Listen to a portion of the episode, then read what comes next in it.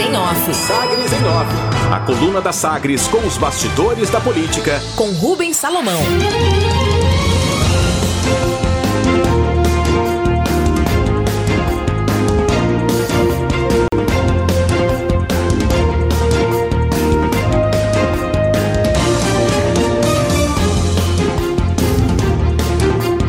Destaques da coluna Sagres em Off nas férias de Rubens Salomão.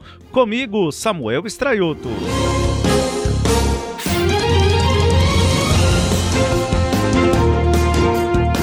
Presidente da FGM critica orçamento paralelo e pede novo pacto federativo. O presidente da Federação Goiana dos Municípios, a FGM, Haroldo Naves, criticou o resultado do chamado orçamento paralelo para os municípios. O orçamento paralelo, também conhecido como tratoraço, são trocas orçamentárias entre parlamentares e ministérios que não constam nos portais de transparências do governo. O apelido tratoraço se deve à compra excessiva de máquinas agrícolas. É justamente este ponto que é questionado pelo presidente da FGM. Para ele, ao invés de repassar máquinas de forma desnecessária, dependendo da realidade do município, deveria ser feito repasse mais substancial de recursos ao prefeito por meio do Fundo de Participação dos Municípios o FPM. Abre aspas, agora tem esse orçamento paralelo do tratoraço, com mais maquinários para os municípios, que é importante, mas o mais importante é transferir os recursos para o prefeito escolher, porque às vezes determinado município recebe quatro patrolas, seis pás carregadeiras e às vezes não há a necessidade de tanto maquinário. Se o recurso vir na forma do FPM, vai ajudar mais o prefeito que conhece a realidade da sua cidade, da sua comunidade e pode fazer seu planejamento. O governo precisa cumprir o plano de governo, fecha aspas, afirmou o presidente da FGM, Haroldo Naves.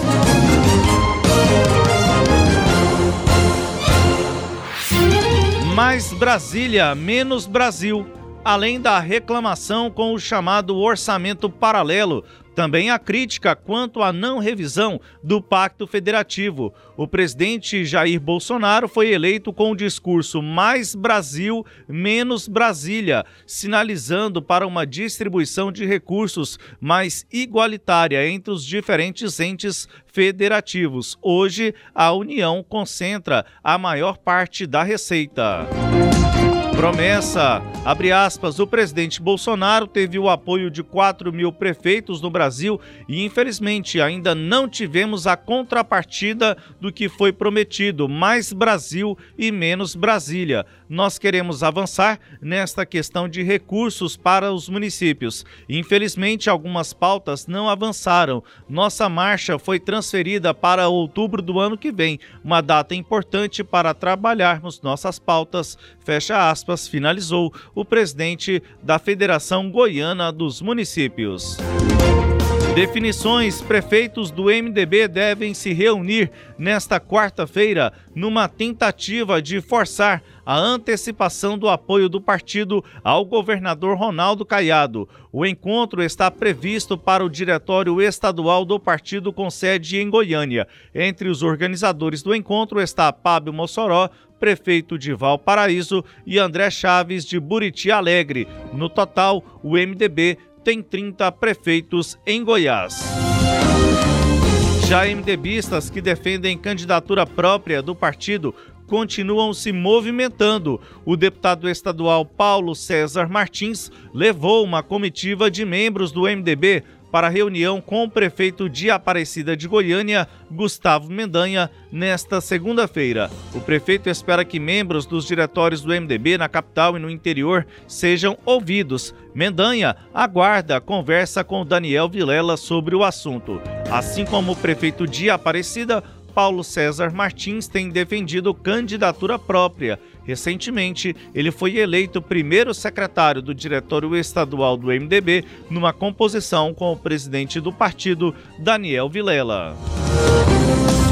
retomada, o governador de Goiás, Ronaldo Caiado, anunciou nesta segunda-feira, em Águas Lindas de Goiás, que as obras do Hospital Estadual da cidade serão retomadas em setembro. A construção da unidade hospitalar foi iniciada pela Prefeitura em 2007, repassada ao Estado em 2013 e paralisada em 2018.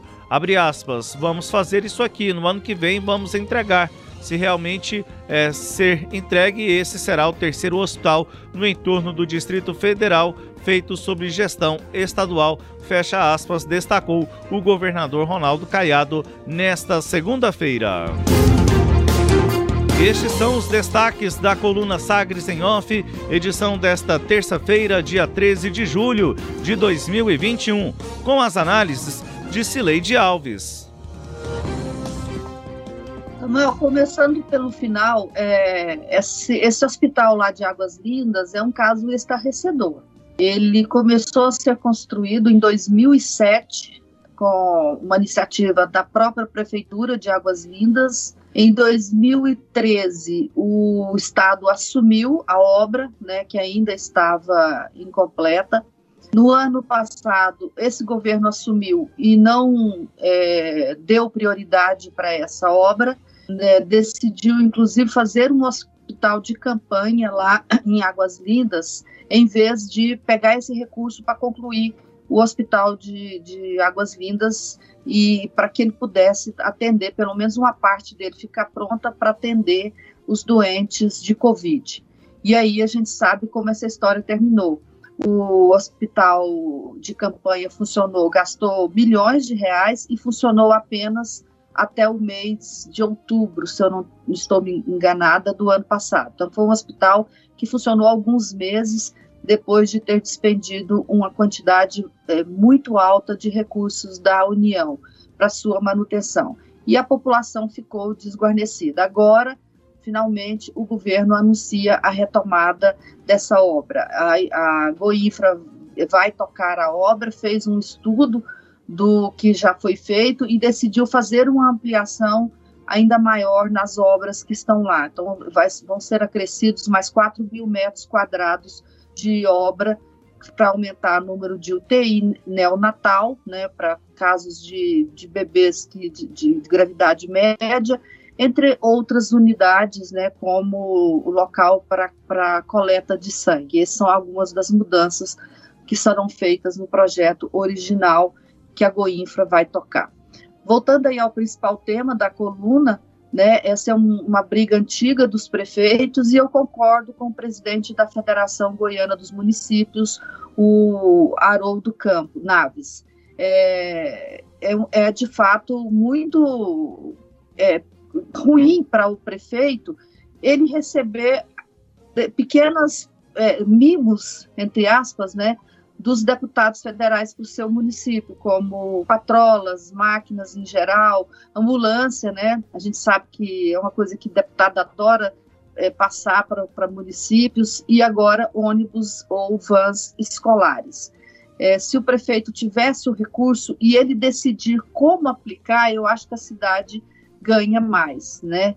É, do que essas festas que deputados adoram fazer com várias equipamentos lá para mostrar para todo mundo que foi aquele deputado que doou tal máquina para o município. Eu até gostaria, Samuel, a gente não tem isso, mas era interessante que é, talvez a controladoria da União, né, fizesse um, um, um acompanhamento aí, um estudo sobre o custo-benefício dessas, o impacto dessas emendas na vida dos municípios. Pegar aí é, anos anteriores e fazer uma, uma análise, assim, é, o, o, que chegou aos municípios deu resultado, melhorou em alguma coisa a vida dos municípios ou é, foi um elefante branco que o município ganhou e que não soube aproveitar né, desse, de, desse ganho de emendas. Então, isso é, foi uma promessa de campanha de, é, do presidente Jair Bolsonaro e especialmente do seu ministro é, da economia, o Paulo Guedes, que, essa, que repetiu essa frase, menos Brasília, mais Brasil, por várias vezes. E ele não está conseguindo entregar né, essa reforma do Pacto Federativo que o governo chegou a propor, mas não houve nenhum empenho para que o projeto começasse a andar lá no Congresso Nacional. Então, nós estamos aí é, já caminhando para o final do terceiro ano dessa, dessa gestão do presidente, sem que esse assunto tenha de fato progredido no debate nacional como gostariam os prefeitos, Samuel. A única questão relativa no bojo aí do Pacto Federativo, ele integra um plano chamado Mais Brasil e no contexto dele apenas a PEC emergencial. É, essa PEC emergencial que foi, apesar do nome, ela é anterior à pandemia da Covid-19. Ela foi apresentada pelo governo ainda em 2019. Seria a PEC emergencial, o Pacto Federativo e há mais um outro ponto que não me recordo agora, mas eram três pontos que integravam este Plano Mais Brasil para é, que poderia descentralizar é, recursos e não aconteceu. Apenas tivemos somente neste ano a aprovação da PEC emergencial. Ela foi alterada para o momento que o governo precisava de fazer é, algumas mudanças e aproveitou, entrou, pegou carona nessa PEC emergencial para aprovar essas mudanças. Mas de fato é isso. Eram três projetos e os três estão lá no Senado. Eles deram entrada pelo Senado e não pela Câmara, e eles estão no Senado sem é, praticamente, a, a, exceção desse da, da PEC emergencial, os outros dois estão lá, guardadinhos nas gavetas, Samuel. As análises de Cileide Alves com os destaques da coluna Sagres em Off da edição de hoje. Você pode acompanhar as informações no sagresonline.com.br e você pode ouvir a coluna nos nossos tocadores de podcast. Sagres em Off. Sagres em Off. A coluna multimídia. Acompanhe ao longo do dia as atualizações no www.sagresonline.com.br. Sagres em Off.